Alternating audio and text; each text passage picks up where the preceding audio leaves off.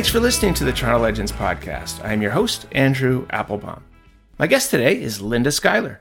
Linda was the co creator and executive producer of over 500 episodes of the beloved Degrassi television franchise. Accordingly, she has compiled her life and career adventures into a memoir called The Mother of All Degrassi, available right now, wherever and however you like to consume your books. What started as a young school teacher wanting to teach her class about filmmaking set in motion a career of storytelling for an age group largely ignored by TV executives, and the subsequent creation of one of the most popular television franchises of all time. As a longtime champion for adolescents, Linda is notably a member of both the Order of Ontario and the Order of Canada. An educator by nature, a storyteller by nurture, and an entrepreneur by necessity, Welcome, Linda, to Toronto Legends. Thank you for joining me. Where are you and how are you? well, good morning, and thank you for having me. Uh, I am sitting in my condo in downtown Toronto, right on the waterfront here, and the sun is shining. The water looks fantastic, and I'm great. Thank you very much. Well, that sounds fabulous. And uh, on such a happy note, I'm going to immediately address the elephant in the room, Linda. I, your host for this interview, have never watched an episode of any of the Degrassi shows. However, I didn't live under a rock. I was aware of the success of Degrassi. I had heard about Drake getting a start on the show. I knew Kevin Smith was a fanboy. I was very aware of Pat Mastroianni and his signature hat. I had heard of all these characters, Snake and Spike, and controversial episodes about teen pregnancy and suicide. My point, Linda, I have read your book, not knowing about the world Degrassi but I really enjoyed all the ups and downs that you experienced getting it made and making it successful. Thus, I'm very eager for you to share this story for both super fans, which you have many of, and new fans like me.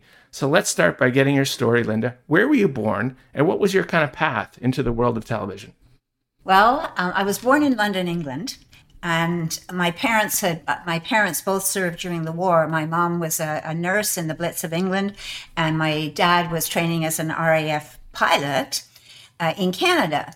And so I was born shortly after the war in 1945. And it was a very depressed time in England. The economy was very bad. There were still food stamps. And my dad, when he was training in Canada to become a pilot, had fallen in love with Canada. And he said to my mom, one day we're going to go there with our family.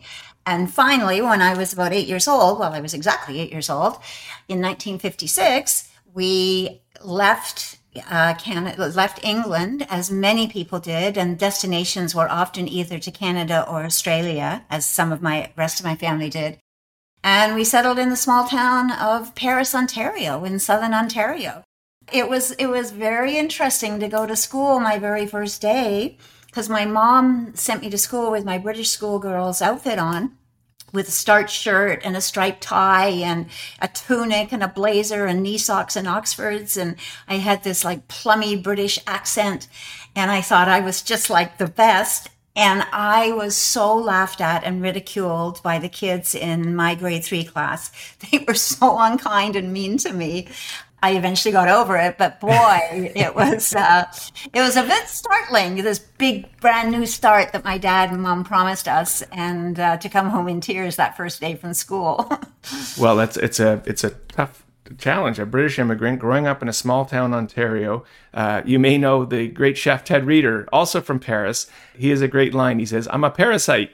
Yes, yes, we do call ourselves that. now you did thrive, Linda, and moving up, you you earned your Bachelor of Arts 1974 from the University of Toronto. And while you were there, you noticed a bulletin board with a posting about a summer internship at TV Ontario. How did that kind of get you going? Well, it was interesting because by the time I actually finished my degree, I had already been a school teacher for four years. And I didn't want to go back to the classroom. I, I, I enjoyed the classroom, I enjoyed the kids, I had taken any kind of media studies course I could. And in those days, 1970s, there was precious little around. But I, I was at Innis College and, and took what courses I could. And they had a, a bulletin board there, and there was a, an advertisement for a summer student at, at TV Ontario. And I thought, okay, this is great. I've now gra- finally graduated. I think I can put school teaching behind me. And I applied successfully for a job at TV Ontario, which I thought was going to change my life. And for those people familiar with the film and television industry, when you are a PA, have a summer job, you are basically driving cars around the city, delivering scripts, script changes, taking directors' cars to the car wash, and most of importantly, pouring and making endless cups of coffee. yes. so, but I kept, when I was working at TVO, I kept going to the bulletin board and studying it and hoping that there would be a permanent position come up. And, but as the summer was going on, there was anything that was offered still seemed very much in the PA zone and, and paying minimum wage. And so as the summer was drawing to close, rather than going back, getting a job in the media like I hoped, I uh, put my name forward to the Toronto Board of Education to go back to school teaching. so you had submitted your paperwork for a position at Toronto Board of Education. You're now working as a junior high school teacher. You noticed your students had stories to tell, and in 1974, you made a proposal to your principal to make a 16 millimeter documentary on your students as they juggled their two lives in Canada to be called Between Two Worlds. Linda, what were these two worlds?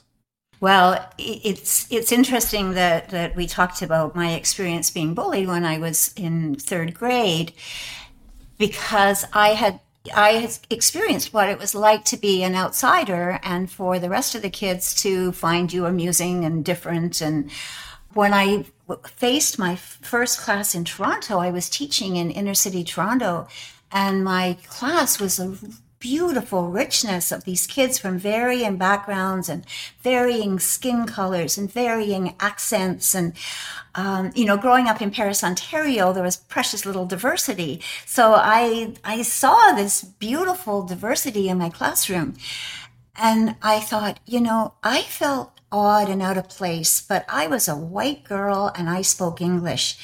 And I really wondered what it was like for my kids who were going home, often speaking a, a, a different language at home, dealing with different social norms and values within their families, expectations from their parents. So I started to talk to my students and, and I was really keen to learn more from them and what it was like. And I realized how many rich and beautiful stories they had to tell. And having just graduated with my media degree, I thought, wait a minute, I think we can marry these two interesting thoughts here. So I did. I, I pitched my principal on the possibility of making a 16 millimeter documentary with my students. At, at first, I mean, he, he just was a rather unusual pitch for him. He wasn't yeah. his teachers coming in and suggesting he make movies. But a few months after I had pitched it, I got called to his office. And it was right around the time Pierre Elliott Trudeau was our prime minister. Multiculturalism was a big buzzword in those days. And um, my principal said to me, he said, Linda, you know, Prime Minister Trudeau has made money available across the country to support multicultural projects. I have some of that money. I would like to support your uh, film. Wow. wow. my first pitch and my first green light. yeah, this is easy, right? And, and, and Linda, to top it off, NBC eventually wanted to air it, if I'm correct. Well, yes, but before we even got to that part of it, much as I had studied some of the theory of film, I had no idea really technically how to make a film. So I enrolled in the Toronto Filmmakers Co-op and I took weekend courses, learned how to run a Bolex camera and, you know, whatever, got my kids writing all their stories and we pieced together a, a, a quasi script. And it was really interesting because I really wanted to show the fun side of um, kids being immigrants to Canada. I also wanted to show the challenges and try and find that balance, which is interesting because it's something I have done for the rest of my life in the Degrassi series. Yes. So I didn't want it to be all about doom and gloom. I didn't also want to make it seem, oh, it's easy peasy, guys. So it was a nice mixture of this. Couple of really tough and surprising interviews. And when it uh, first was released, the Toronto Board of Education were thrilled with it. They assigned somebody to write a teacher's guide. They put it in all the uh, schools in Toronto with a teacher's guide with the idea of starting discussion uh, on multiculturalism. Pretty soon it was selling right across the country. Uh, school boards across the country were including it as part of their curriculum. So again, you talk about a first time filmmaker. You know, I get a green light and then I get this like great dom- domestic exposure. Then it was very exciting one day when again I got called down to the principal's office and he said, Linda, I think you're going to be thrilled to know that we've just been approached by NBC and they would like to air Between Two Worlds. Wow, like NBC. That's Yeah. so uh, as time went on, we were getting closer to the air date. It was clear that they weren't going to be showing the whole show. It was I forget the name of their show, but it was like a a 60 minutes type show. And they were we had they they had been showing a lot of clips about racism in the states and then they said you know coming up after the commercial we'll be having a look in toronto and when we came back after toronto the headline read there's a time bomb ticking in toronto Oh, and it was shocking to me a time bomb. No, my film's not a time bomb. Well, what they had done, they had stripped my show of any of the fun stuff and they had just gone for a couple of the real gritty uh, and quite heartfelt uh, interviews. But without the context, it looked really grave and it did look like we had a real problem of racism here in Canada. And admittedly, it did exist, but that wasn't what my show was about. It was about balancing the two. And I, I was really shocked and I was really upset because that wasn't, that wasn't the message. That wasn't the intent of my film.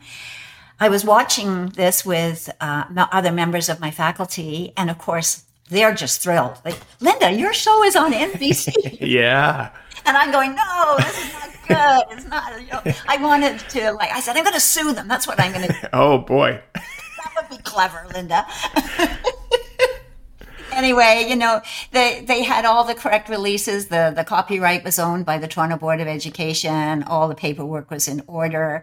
I just was a snippety uppity filmmaker, but it real I did really learn a lesson from that, you know, and and um, how the same material, I mean, you know, edited in different ways can just speak a very different story. Well, the first of many lessons. You're now off and running, Linda. End of 1977, you resigned from the Toronto Board of Education, 29 years old, ready for your next adventure. Effectively, Degrassi all starts with Ida Makes a Movie, a children's book. You have called it the first ever episode of the Degrassi franchise. How did Ida Makes a Movie, first of all, what was it, and how did it kind of kick off and become the core of Degrassi? Well, first of all, um, I had no idea it was going to become the core of Degrassi. I didn't even know at that point there was going to become a Degrassi. I just, I just knew that I saw a hole in the television landscape that nobody was producing material for teenagers. And having had my experience in the classroom, having had my experience by that point, I'd made two or three other documentaries. I really felt that this was a way I could marry both of my uh, both of my loves together. So I yeah, so I, I, I left teaching, but before I left teaching, my very best friend Bruce, who was uh, the librarian, he used to buy any books that had movie or film or television in the title so that he could, you know, give them to me my, to use in my classroom. And he had bought this book called Ida Makes a Movie. And he brought it into my classroom one day and he said, Oh, Linda, I don't know what we're going to do this with this. It's a primary book. I think I'll put it on the babysitting shelf.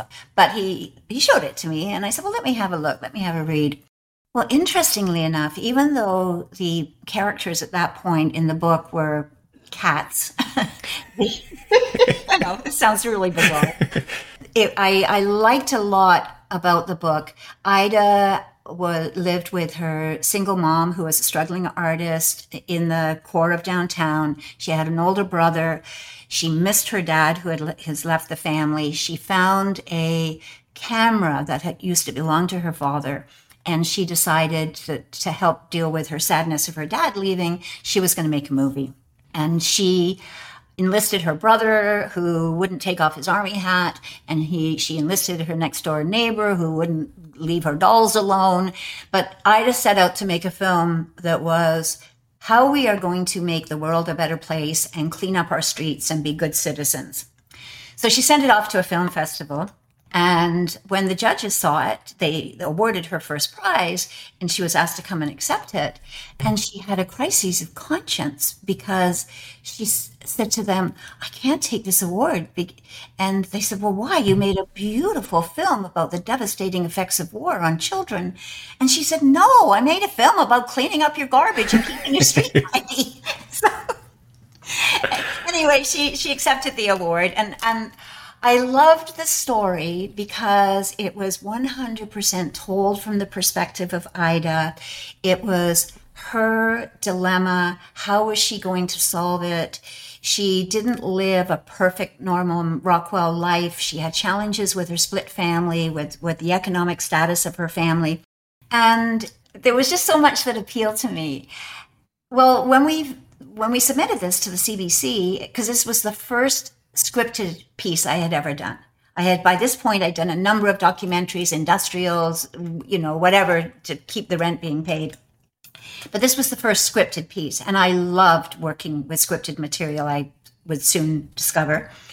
And CBC said, we would love to buy this. And we found an international distributor who said, we would love to buy this.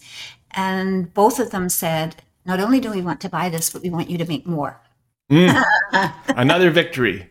Another victory, yes. Well, in the late 1980s, Degrassi Junior High hit the air on CBC. It was applauded for frank and fearless storytelling, tackling teen pregnancy, suicide, racism, abortion. I mean, this had all the kind of new elements that you brought forward, Linda, like casting age appropriate actors, building an ensemble cast. You were using fresh talent, not only in front of the camera, but behind the camera. And you had more kind of naturalistic, if you want to call it, settings and dialogue. And the, even the setting, a, a kind of, I guess you'd call it a lower middle class environment, different than anyone had seen. I mean, you were you were hit from the beginning. Is that what you'd say? Oh no. I mean, we, we we got a lot of interest right from the beginning, but it it is it's really interesting looking backwards. Again, how many of all the principles that have remained consistent throughout the Degrassi franchise started there.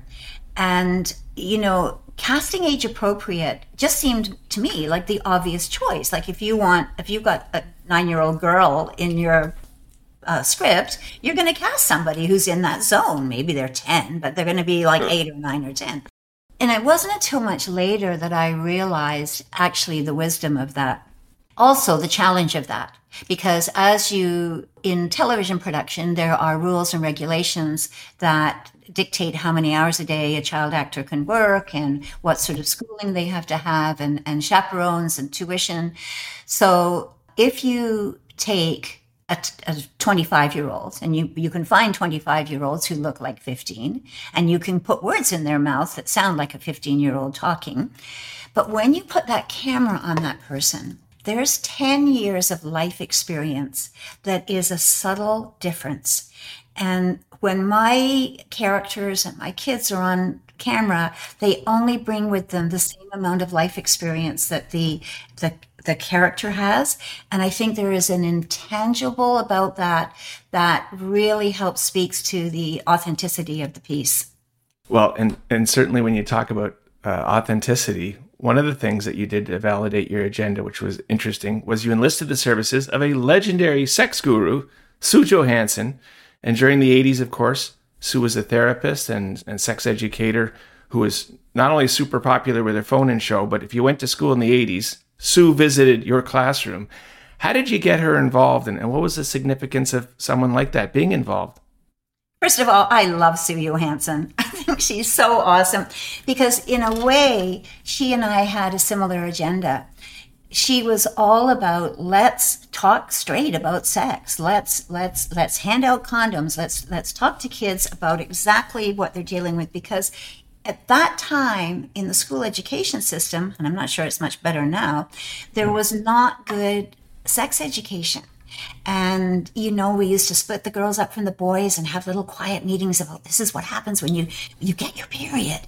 And um, it was all kind of hush hush. And that was one of the big mandates of Degrassi was to kids are growing, their bodies are changing, their attitudes are changing, and we want to talk openly about this. We want to let them know they're not the only kid who's experiencing changes going through puberty. So we wanted to be open and frank about it. And when I heard uh, Sue's phone-in show, I realized she had a you know very similar mandate to ours.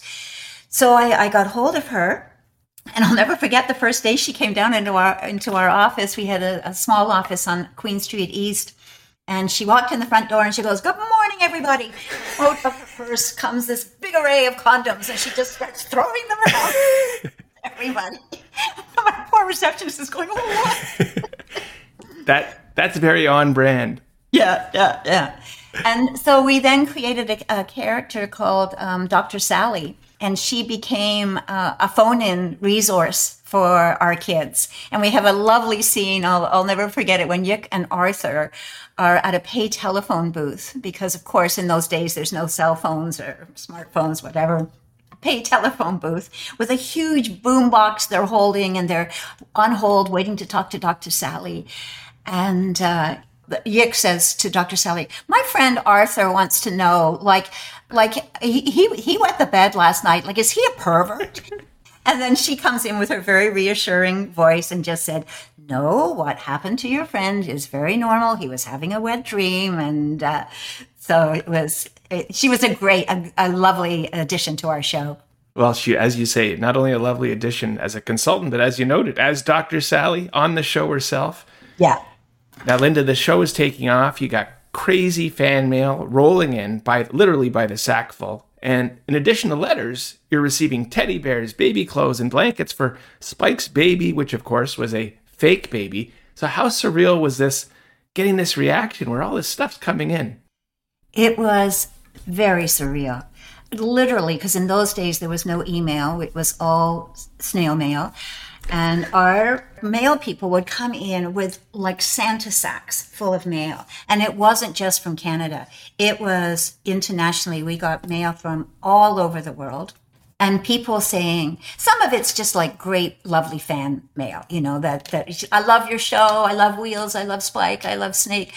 But some of them were what we call Dear Degrassi letters, where kids would open up about having seen our show and they would say, you know, I have the same problem, and they would tell us some of their problems. And then we would also get sent stuff. And the, the most stuff we got was for Spike's baby. We used to, we got, you know, blankets and teddy bears and little toys. And there was a women's shelter just down the street from us. And we used to, we used to take them down there to the women's shelter. Wow. So I had a good outcome of all this stuff coming in. Now, of course, in addition to the fan mail coming in, when your cast would go out, they would make appearances in schools, libraries, and malls, not only in Canada, but also in the US. In fact, I understand your cast was recognized in the UK, Sweden, Denmark. I mean, how did this hit you, realizing that Degrassi was really a worldwide phenomenon at this point? Yeah, like, you know, as we talked earlier, when I made Ida Makes a Movie, I had no idea that we would be making hitting a chord with storytelling that would have resonance around the world. And, and probably my most bizarre time of being recognized, we were doing a, a trip to Denmark. And I had Pat Mastroianni and Stacie Mistysyn with me from Degrassi Junior High, Degrassi High. And we'd been doing a lot of interviews and we were all tired. And they had a beautiful public swimming pool in Copenhagen so we decided to take a, an hour off and, and go and, and have a swim. So I'm in there with these kids and Stacie and Pat, they're like, their hair is all wet and they're, they're coming out of the pool. All of a sudden, these Danish kids start screaming and they recognize them, which totally surprised me because they didn't look anything like their characters. And they're all running around trying to get bits of paper and pens and it was all a soggy mess. And, but it was, it was like, I, we thought we were taking an hour off and we just weren't prepared for them to be recognized in the public pool. well, that's the definition of surreal. I mean, that really must have hit home for you. If you're enjoying this Toronto Legends interview with Linda Schuyler, please check out the more than 100 additional episodes available anytime. We've got other entertainment titans, including Mark Breslin, Barry Avrich, Cameron Bailey, Richard Crouse, and Jake Gold. So many great behind the scenes stories directly from the Toronto legends themselves. All episodes available 24 7 365 wherever you get your podcasts. We can't talk about Degrassi, whether you're a super fan or you're new to the franchise, without talking about Drake. So, of course, I have to ask the question Linda, do you call him Aubrey or Drake? he he was, is, and always will be little Aubrey Graham to me. So, 14 year old Aubrey Drake Graham with eyeglasses auditioned for Degrassi, The Next Generation in 2001. He was cast as Jimmy Brooks.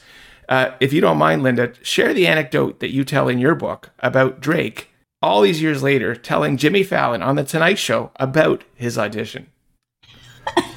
well, he, he has a very different recollection of the uh, audition than, than I do because it was it was really interesting. We had cast uh, one of the other lovely things about Degrassi is we always have an ensemble cast, and we were in the early stages of Degrassi Next Generation, and we had cast a fair number of the characters. We'd seen a, a number of people try out for the role of Jimmy Brooks, and nobody was really doing it for us.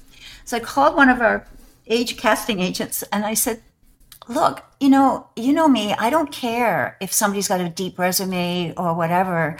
I'm I'm looking for a Degrassi kid, and he said, "Well, my son has this friend that he hangs out with at school. I don't know. You might like to see him. His name's Aubrey Graham." So Aubrey came in, and he did the audition piece for us. And as the agent had forewarned us, he had no resume, but he he did the piece. And when it was over, we said, thank you very much. And he said, well, I can do it again for you. And we said, no, no, that's good. Thank you very much. And he said, no, no, my, my agent said that I should be prepared to do it more than once. We said, no, it's okay, Aubrey. We're good. So he gets up and he wants to shake our hand and he's so excited. He knocks the light stand over. Our PA runs over, grabs the light stand. He shakes our hand, backs out of the room saying, thank you for the opportunity. Thank you for the opportunity. And he disappears. We close the door. And we just all, there's about five of us in the room, we just put our hands down and say, We have found our Jimmy Brooks. Yeah.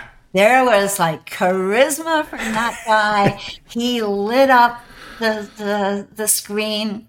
But now you want to hear Jimmy's side and side of the story. Well, you're right. He, t- he told a very different version of that to Jimmy Fallon. But go ahead. Do you want to share that? Well, he his version of it is he was the only, I think, the only black kid at that time at Forest Hill school. And he, he had had a hard time fitting in. And that very afternoon, he had been invited by the cool kids to go to their house and he smoked his very first joint. And so then when he gets a call from this father of a friend of his saying, I've got an audition for you, but you got to get down there now. he says he was stoned throughout the audition. Yeah. But all we, worked out. We, we didn't see it. I, I don't know. And probably in between my recollection and his recollection, the truth will be somewhere in between. the truth is always somewhere in between. So Aubrey slash Drake would be with Degrassi for over seven years until his character, held back by a devastating school shooting, would finally graduate. In fact, though, his character's graduation cons- coincided with the year that Drake's debut mixtape, Room for Improvement, was released. Be honest, Linda. Would you have predicted where music would eventually take Aubrey Graham? No, no, no, no. It's it's like I had no idea Ida Makes the Movie was going to start a franchise. We were aware that Aubrey was working on his music while he was working for us. And in fact, he had worked out quite a good arrangement with our security guards and our ADs because when he would leave work on the set, he would then often go and work on his music during the night. And then in order to not be late for work the next day, he had to deal with the security guards who would let him back to the studio so he could sleep the rest of the night in his dressing room and then be ready for call the, wow. the next day. I, I didn't become aware of that till after the fact. But he we all knew that he was working on his music and he was working the phones and um, was very serious about it. I don't have an ear for music. You, you know I, I heard some of his early tapes. I didn't know what to make of them. My husband's far more tuned than i am and he was he was saying to me i, I think there's something here.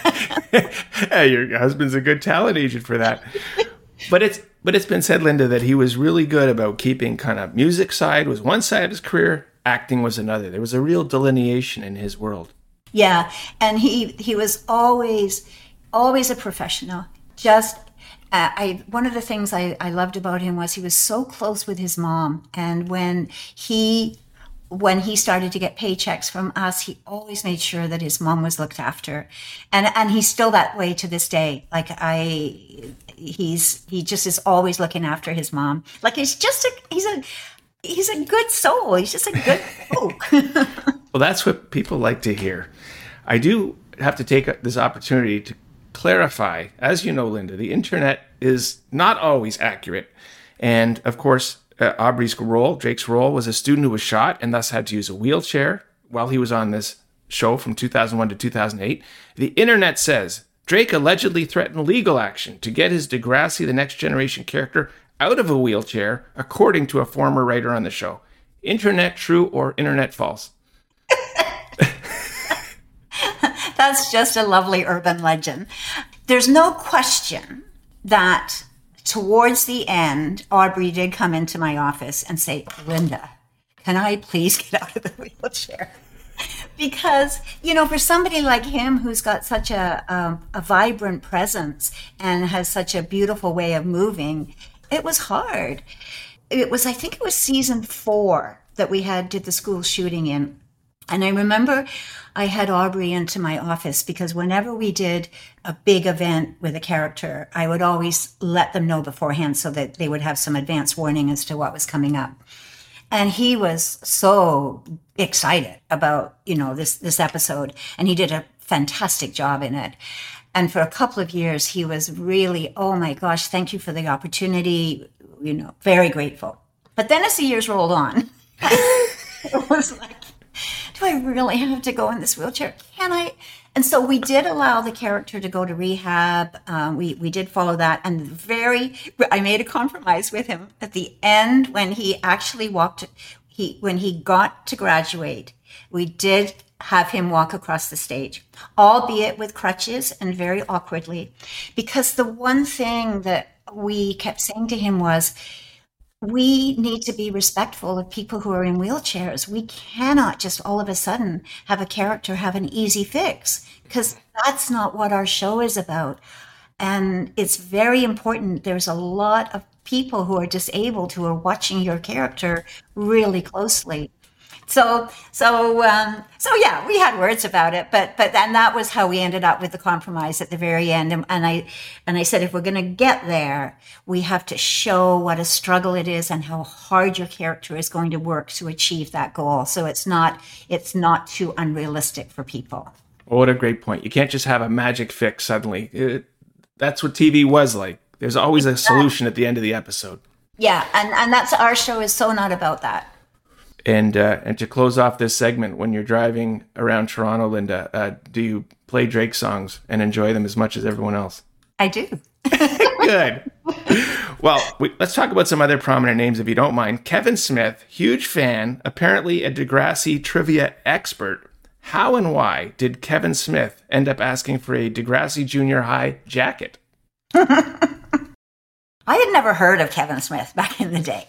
And we were I forget what I was shooting. I, I was out, I, I, I, was on location somewhere. And evidently, Kevin Smith and Jason Mewes arrived, found my Playing with Time office on Queen Street East. And they went to my secretary there and said, We would like to meet with Linda. And she, they said, Well, she's on location right now. Well, can you tell her where she's on location? No, I cannot tell you that. Um, well, can you get her a message? Well, she'll be back at such and such.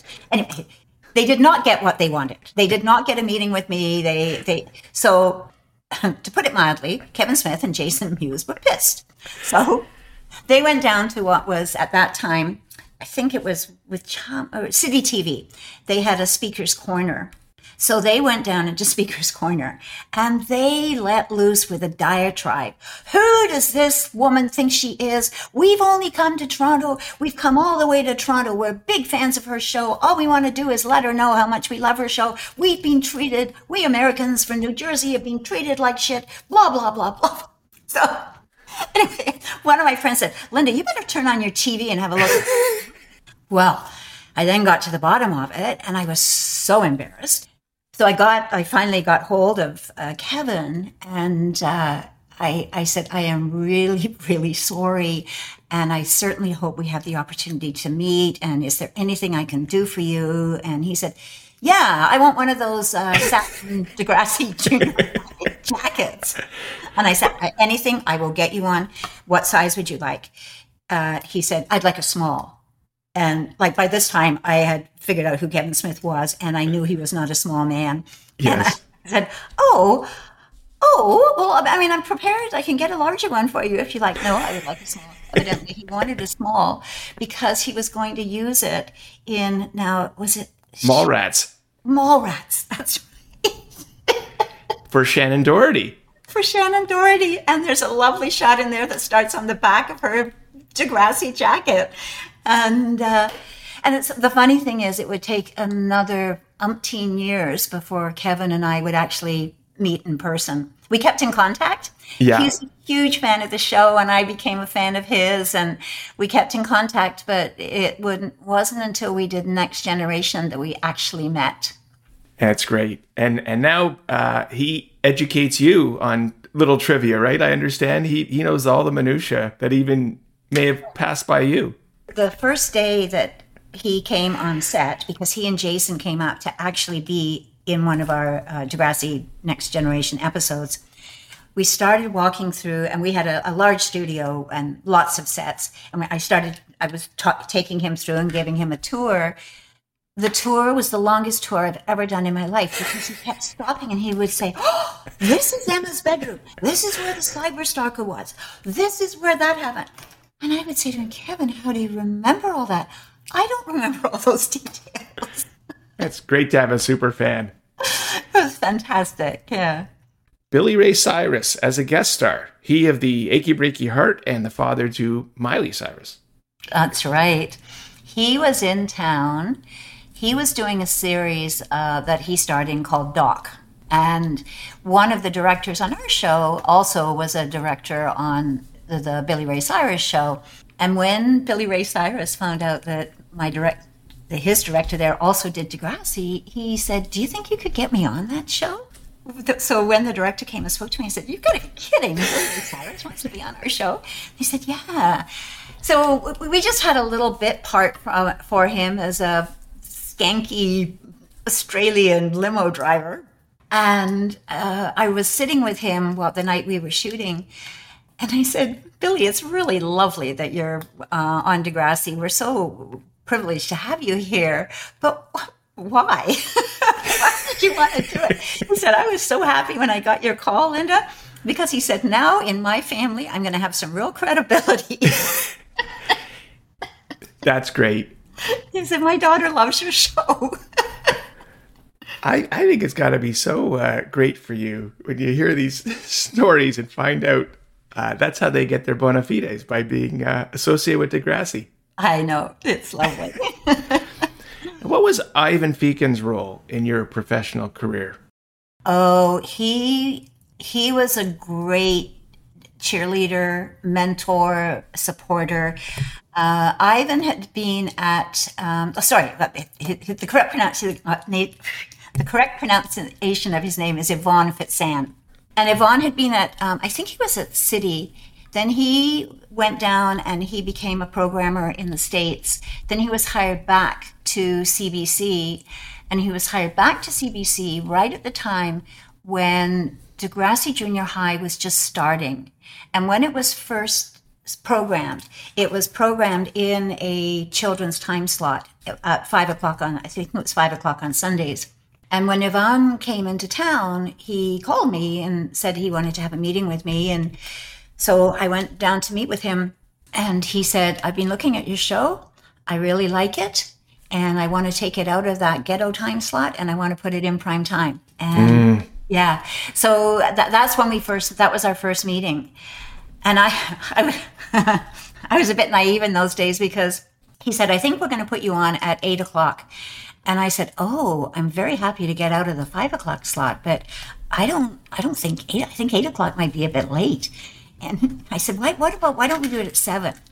And he looked at me like I was some kind of idiot and said, "Linda, that's like not all the affiliates are on board. Then you know we wanted we want this to be national. I want your show to go on at eight o'clock." And and I said, "Oh, well, I don't know, but would you promise me if we don't do very well there that you would find another time slot for me?"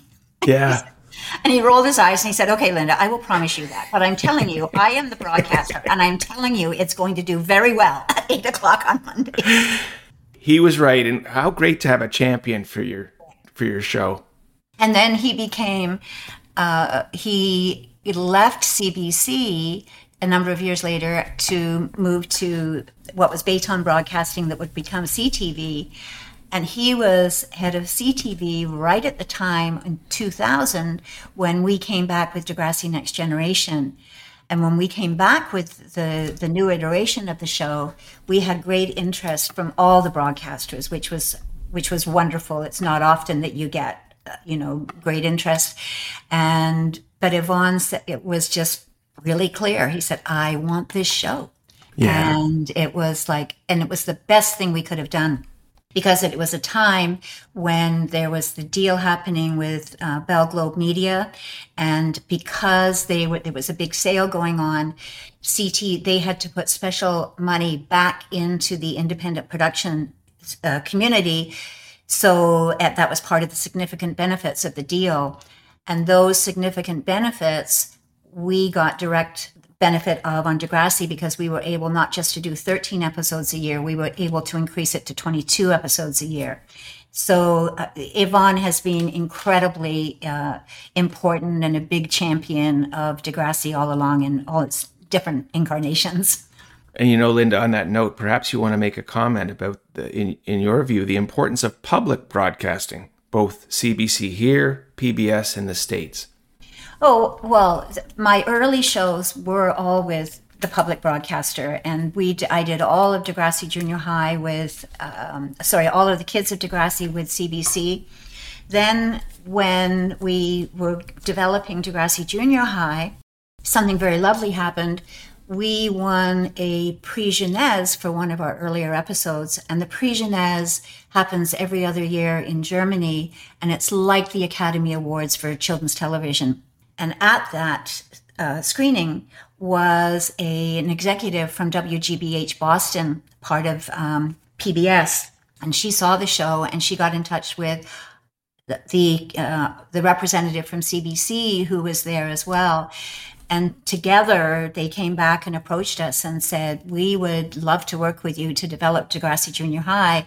And in the public broadcasting sphere, it was really fantastic because part of WGBH's mandate was that they would create teachers' guides that would go along with all our episodes so that we, they had a separate pot of funding for the educational side of it.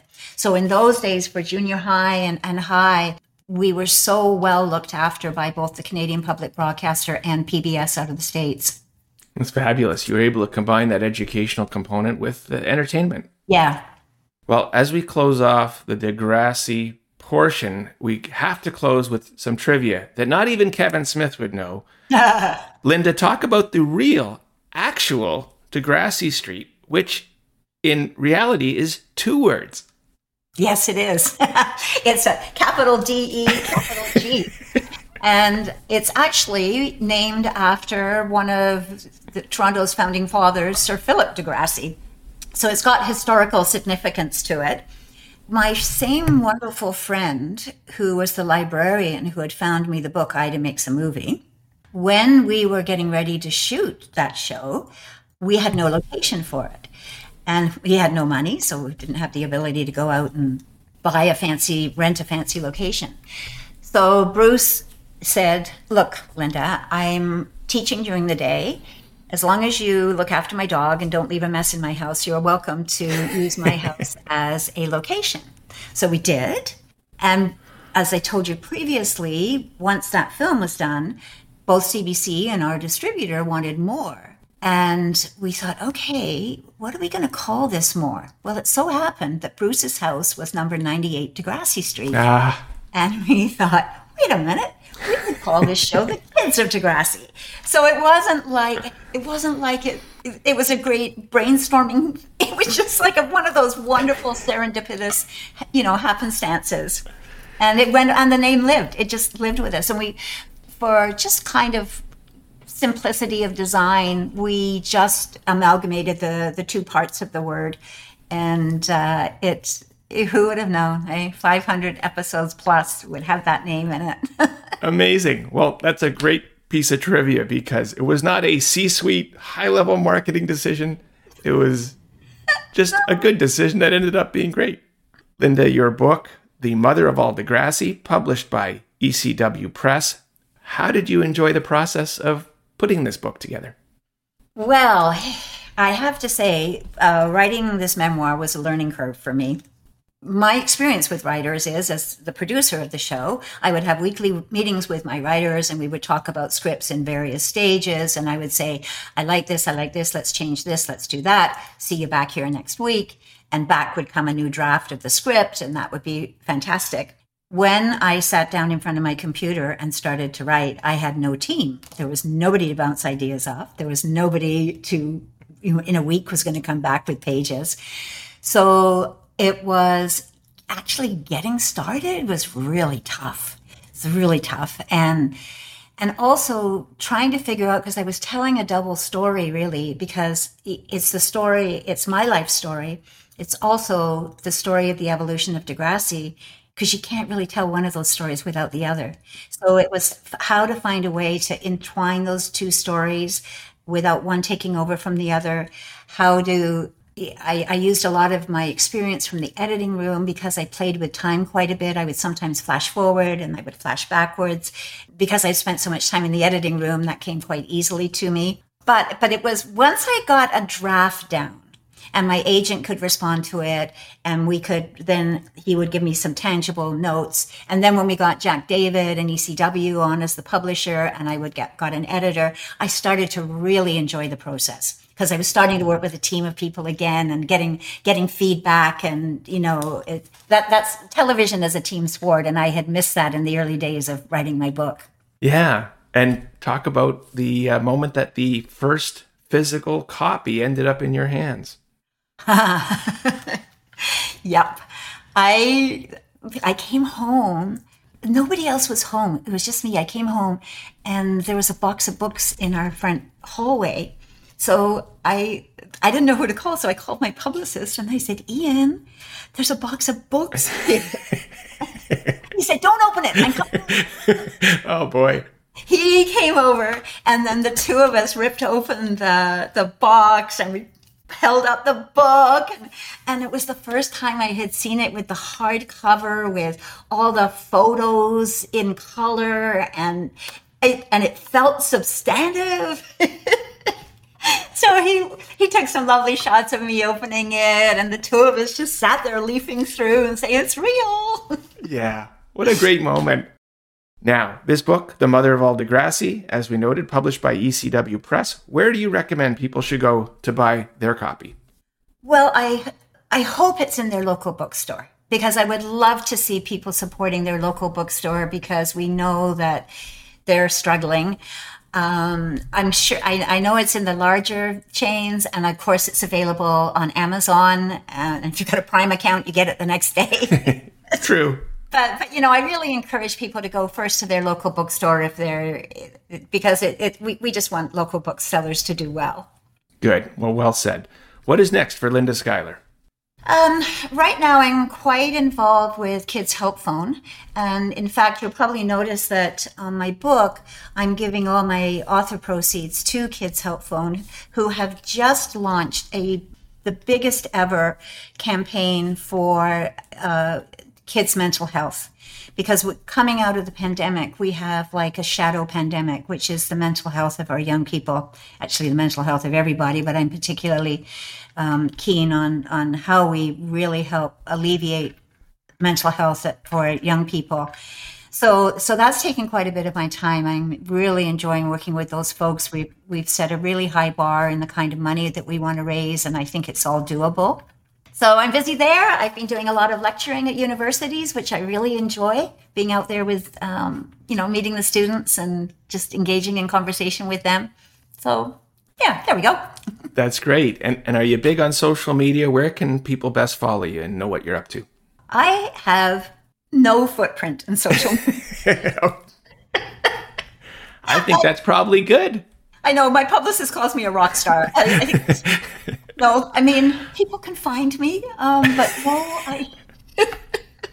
Wait, there are there are mother the mother of all Degrassi does have a presence. If you if you put that in, you'll you'll you'll come up with something in the okay. magical universe out there. That's great. Well, if if you need to find her, you better know how. And if you don't need to, if you don't know how to find her, that's that's, that's an issue. Uh, I want to thank you for your time today, Linda. It was great getting to know you and hearing all your stories and learning about the book. And uh, I want to wish you continued success going forward. Oh, thank you very much. It was very lovely to chat with you. it was my pleasure. And to the listeners, we say thank you for listening to this episode of the Toronto Legends podcast. And on behalf of Linda Schuyler, I am Andrew Applebaum saying mahalo.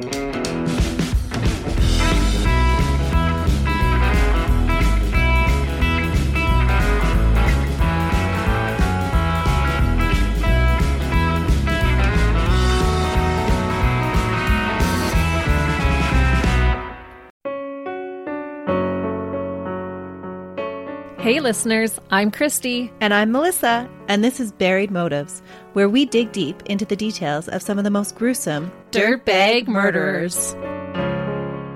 She said she enjoyed hurting things that can't fight back. And that is a disturbing view into the mind of a murderer and such a dirtbag. Yeah, that's not even strong enough words. This is totally a recipe for disaster. And not to justify whatever is going to happen, but you can totally understand and see how this would be in the works. If you were only to look at what she did later on and not know any of that history, she would appear like off the wall crazy. Oh, 100%. Because we're not even close to getting to the end yet. But you can just see this pattern and all this kind of stuff developing in her, which is what we're here for. We're digging deep.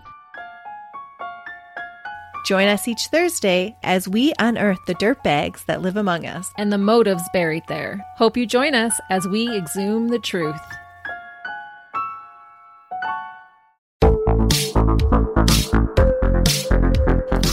I'm Connie Thiessen, the host of Broadcast Dialogue, the podcast. We focus on Canada and the challenges facing Canadian radio and TV, as well as highlighting those moving the industry forward from podcasting and streaming to new broadcast tech.